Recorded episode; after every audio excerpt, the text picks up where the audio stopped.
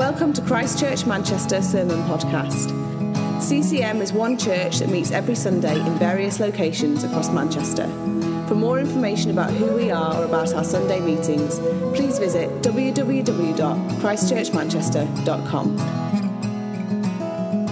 My home is not on this earth, not in this world. As it was said, I'm kind of finishing a series, and we're going to look at the kingdom of God. And I want to look at the clash of kingdoms. And um, just as a kind of start, I want to look at, uh, you know, just highlight a few battles over history that have shaped uh, history. So, Battle of Marathon, which was the Greeks against the Persians, a massive Persian army um, that were defeated by a small handful of Greeks, and then uh, it, they uh, kind of, I'd say apocryphal, but uh, folklore that it was there that uh, a runner went to Marathon and uh, declared the victory, which is one of the reasons we have that, that run. Then the Battle of Hastings, which 1066 saw the Anglo Saxons. Uh, of their kind of rule and reign in England actually come to an end. Then the surrender at Yorktown, which I read was a pretty boring battle in terms that it was uh, not anything to speak of, but the reality is it was the beginning of the end of uh, the UK or England's rule in the United States of America. My first trip to America, to Boston, I lived there for a couple of years in the end. There was one of the American guys said, I, I need to take you up to the tallest building in Boston so, this, so he took me to the top, and there was this kind of like it was a, like a Disney type display around the whole thing. And it was, he said, now there's a 10 minute kind of presentation. And it's kind of a live thing. It's, it's all around you. So I'm standing there. And basically, it was the battle of the Tea Party when uh, they kicked the Brits out of Boston. And so I had to just stand there and watch the defeat of, of our nation with a gloating, actually Italian American uh, saying, This is how it all happened in this city. So, um, that was, uh, but that was, uh, the surrender of Yorktown was a bit after that. Then the Battle of Waterloo, when uh, Napoleon was defeated. Then the Siege of Stalingrad, which was an amazing battle that turned the course of the Second World War on the Eastern Front, when basically uh, Russians, some of them not armed, basically stood their ground against the German advance, and eventually Germans were had to just uh, move back because they uh, lost so many people. And then the invasion of Normandy, which basically was the start of the end of the Second World War. There's many, many battles that have actually shaped world history. And um, I, I, read something even this morning, talks about epic battles that had done that. And I, I basically have been asked to talk about the epic battle, effectively, that shaped even these wars. That actually there is one battle, one war that actually is engulfs everything that we know in our history of the world. And so it starts basically at the very creation of the world. And in Genesis, we see God created all the earth, created people, created uh, nations in terms of the land and the sea, and basically saying, this is fantastic. This is brilliant. This is all that I wanted it to be. My words of saying when God said this is good. okay? God just looking out, and uh, it was the land of Eden and shalom, which is peace, which is kind of everything. It's not just the kind of lack of war, but it's actually the positive. Sometimes we think peace is the kind of lack of something. But actually, shalom is actually much more. It's something about the way we just have, live in the goodness of God, in everything that is fantastic. Just no war, no, no, no, no battles.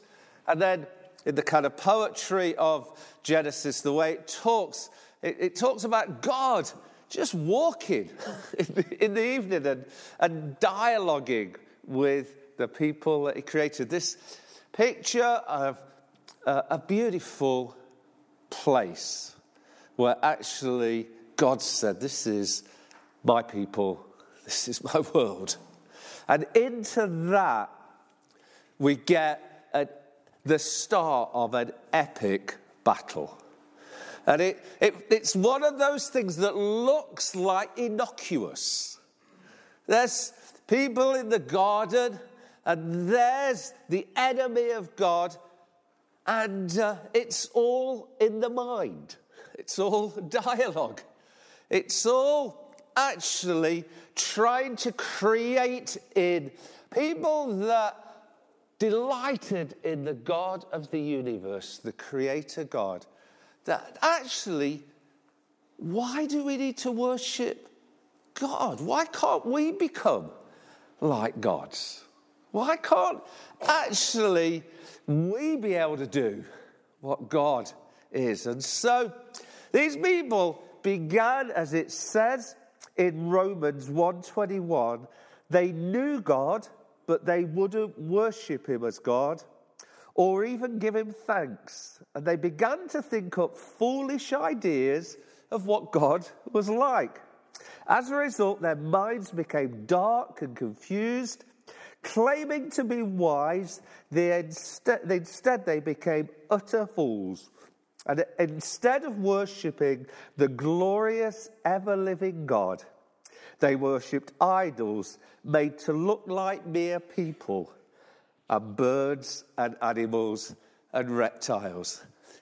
This doesn't seem like a battle of Waterloo. This doesn't seem like the battle of the Greeks with the Persians, but effectively, it is what made that all happen. It's what actually produced something in the human heart that became angry, became self seeking, became anti other people. We wanted to be like God.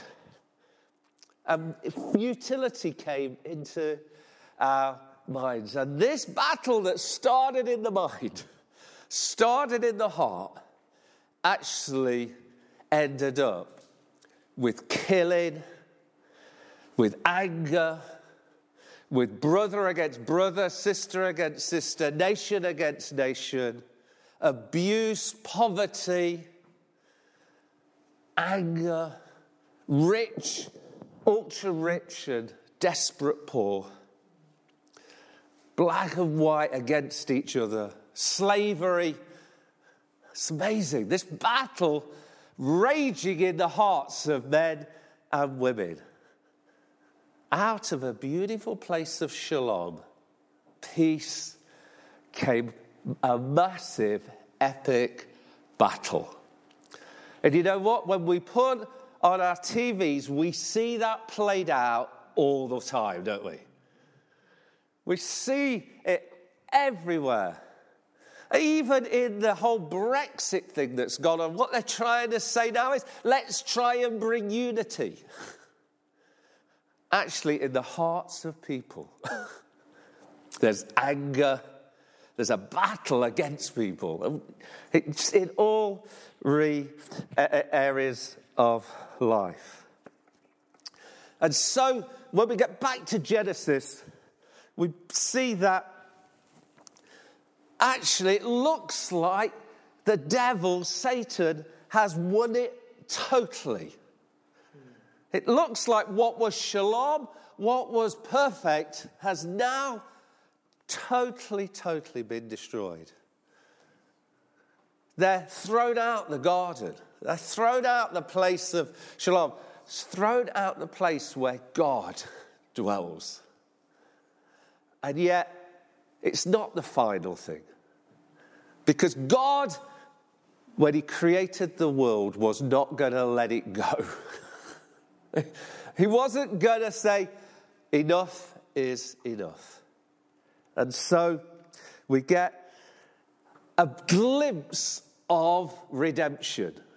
We get a glimpse of God beginning to take back what was lost to the kingdom of the air, the prince of the air, the kingdom of the world. And he says this in Genesis 3:15, I will cause hostility between you and the woman and between your offspring and her offspring.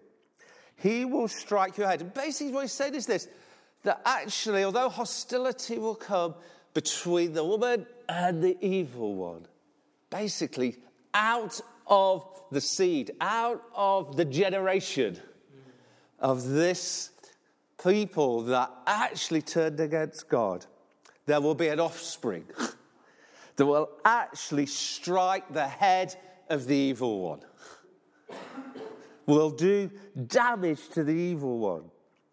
And there would be a crushing victory that would strike the ruler of the world's head. The head, get rid of. So it's like when we think about the kingdom of God and we think about the kingdom of evil, the kingdom of the power of the air, basically you get this picture that when it all went terribly wrong, God was preparing a way for another battle, another victory. And so we see this redemptive process taking hold. And it's like everything seems lost, and everything is lost. But God is at work in a lost world. And He calls a man and his wife. And he says, I am going to take you and make you a nation after my own heart. You're going to be a blessing to the world. You're going to be this holy nation that eventually is going to bring redemption to the world. It's God's plan that actually, even though everything seemed lost, God was still at work.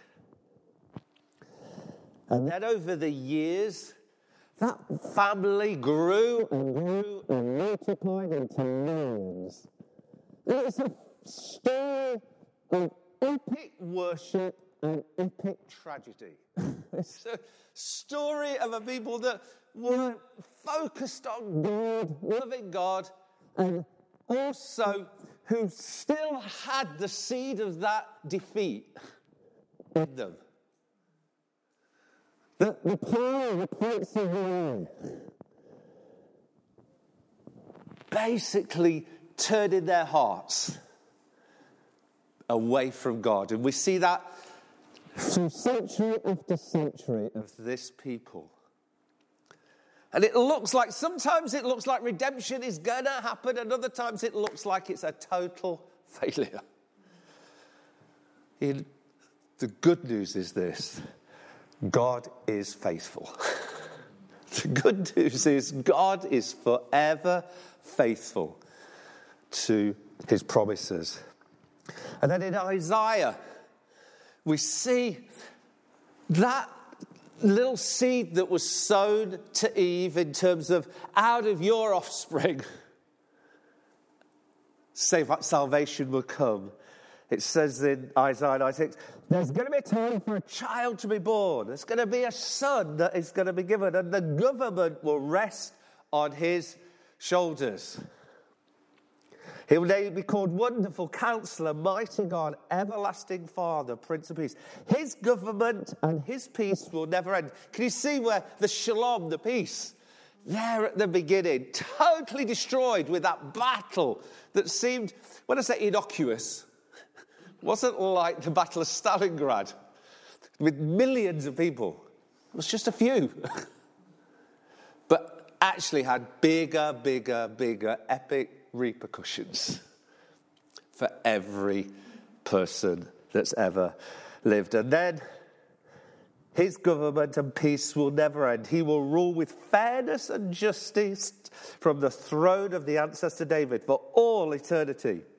The passionate commitment of the Lord of the heavens armies will make this happen.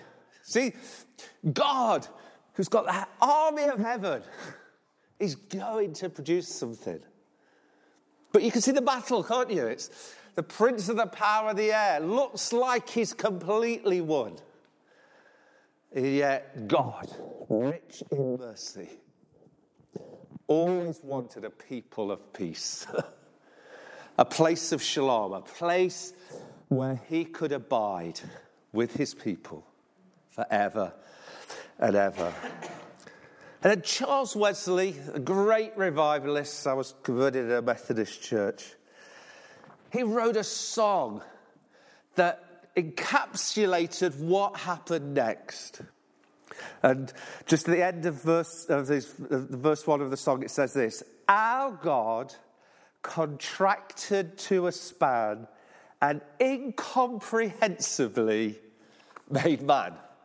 Our God, the ruler of the universe, the creator of every star and everything, contracted to a span. And incomprehensibly, we can't comprehend how something like that can happen, became a person. it's just wonderful theology in a song. And uh, Charles Wesley basically said, I can't understand it, but it's exactly what happened. He laid his glory by. Paul said he did not count equality for God something to be grasped hold of. He laid his glory by. He wrapped himself in our clay.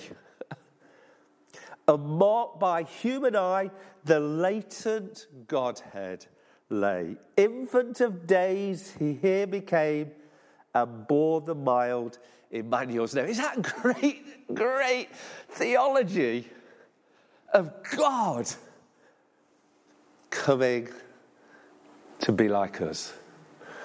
And, uh, you know, we see then as this man God grew up, became about 30 years old, and started the ministry that was going to bring us back to God, the ministry of reconciliation. We see the garden happening all over again. The battle for the mind, the battle for the heart. You see, Jesus, 40 days praying, fasting, not like us, praying and feasting. and the devil says to him, he he said, The devil took him up, that's the prince of the power of the air, and revealed to him all the kingdoms of the world in a moment of time. I will give you glory of these kingdoms and authority over them. Can you see the same temptation? It's, the devil's may said it's mine to give. That's what he said to the first people. If you eat this, if you do this, it's mine to give you, to be like God. He said, I'll give you glory of these kingdoms and authority over them because you are mine, because they are mine to give to anyone I please. I will give it all to you, says the devil, if you worship me. What did the Romans say? That the futility of not worshipping God, but worshipping the created things. It's what Jesus has been told. Just worship me, says the prince of the power of the air and I'll give you everything. Jesus said this, which was completely undermining what the first people did. He says, The scripture says you must worship the Lord your God and serve him. See, this God man who contracted to a span, who came like us, basically resisted the temptation to circumnavigate the life that he knew he had to live to redeem the whole world.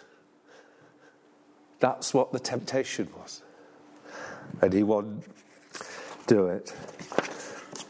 And so we see this battle now raging in the bit of Palestine, in the bit of Israel. And Jesus saying this The Spirit of the Lord is upon me, for he's anointed me to bring good news to the poor. He has sent me to proclaim that captives will be released, the blind will see, the oppressed will be set free, and the time of the Lord's favor is here. he's come to wage war on the sin and the corruption and the fear and everything that the kingdom of the power of the air has brought into the world. And we see people getting healed. We see people all over his ministry being released. And then in Matthew 27, we get this amazing, amazing upside down victory. A victory that looked like defeat, which actually was completely the opposite. Matthew 27 says this Then Jesus shouted out again as he's there hanging on a cross, having a sham trial, put on the cross to die a terrible death. Jesus shouted out again, and he's, he released his spirit. At that moment, the curtain of a sanctuary of the temple was torn in two from top to bottom. The earth shook, rocks split apart, tombs were opened, the bodies of many godly men and women who had died were raised. Hey, the devil, the prince of the power of the air, was watching him die and thinking, enough has been done to win totally the battle and what's happening as Jesus is breathing his last. The earth is shaking. the creation is having an epic, amazing kind of tremor because the King of Glory is being laid there. And people who are dead are being raised. It's like the prince of the power of the air, you think you've won but something amazing is happening.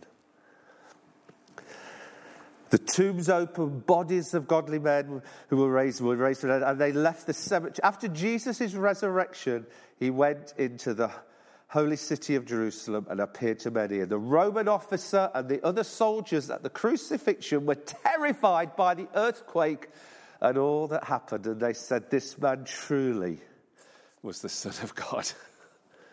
It's amazing, isn't it? You can see, sometimes we think of the kingdom of God and we think of healings and things like that. Actually, behind it all is an epic battle for the hearts and souls of you and me. that it's our God who reigns on high for us, the great victory. Colossians says this He cancelled the record of the charges against us and he took it away by nailing it on the cross in this way. He disarmed the spiritual rulers and authorities, he shamed them publicly by his victory over them by the cross. So, what they thought was their victory was completely the opposite. And he says they're shamed.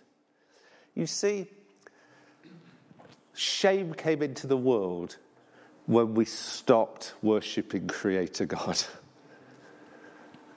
And now that shame is on Jesus. And he shamed those who brought it in the first place.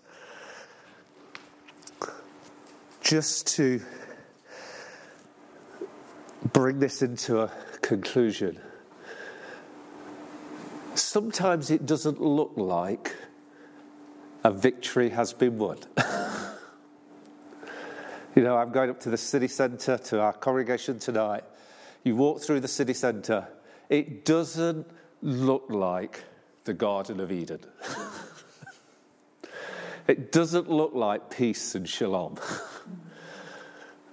Two weeks ago, or three weeks ago, I came out of the meeting and it was all roped off, and someone had just stabbed four people. The week after, I was watching three people having a massive argument, and this girl screaming, I'm going to kill you. This is just in Piccadilly Gardens getting off a train going. That doesn't look like shalom, does it? And Jesus knew we would kind of be a little bit kind of how did this victory, you know, play out? Do you not sometimes think that? That, you know, we celebrate the victory of our God, and yet we live in a broken world where peace and shalom seems a long way away.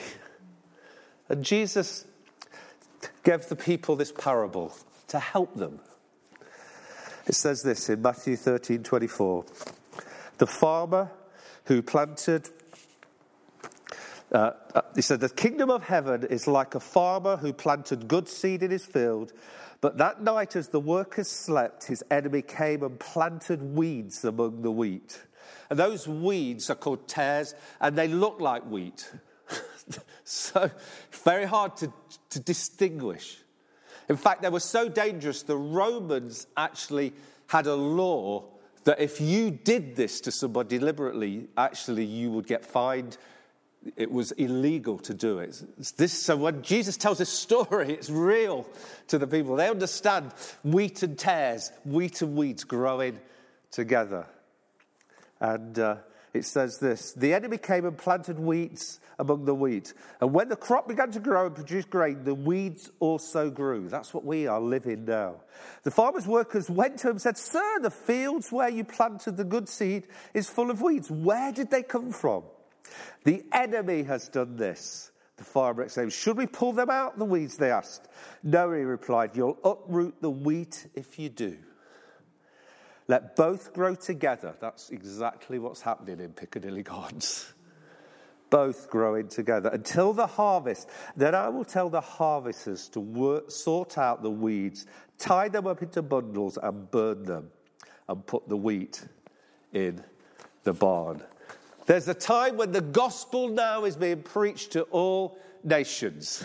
There's a time when it's for our job to find much wheat, to preach and teach and see many coming to glory. And what's happening is they are coming to be sons and daughters of the King of the universe, but still living in a land and in a nation, in a world where tares are growing as well. And it's like God said, I want so many people to be my sons and daughters. I don't want them to be damaged. I don't want them to be harmed in terms of being able to come to me and prevented. So they are growing together, but there will be a final day. And he went on to tell them of that final day when they ask, Tell us more about this parable that you've said. Matthew 24 says this the good news about the kingdom will be preached through the whole world so that all the nations will hear it and the end will come. And then I want to finish just now with the final bit of that little parable and one that verse from Revelation because in the end, shalom will come, not only in our hearts, but into the heavens and the earth. It says this just as the weeds are sorted out and burned in the fire, so it will be at the end of the world. The Son of Man will send his angels, and they will remove from his kingdom everything that causes sin and all who do evil. And the angels will throw them into the fiery furnace, where there'll be weeping and gnashing of teeth. Then the righteous will shine like the sun. That's us who are born again in their Father's kingdom. Anyone with ears should hear and listen and understand. And then Revelation 11:15. This is what's going to happen on that glorious day when the victory on the cross reaches its total consummation.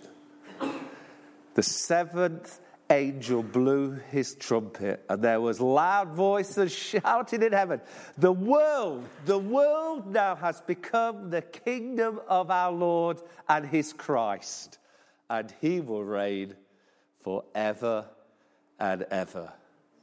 Amen.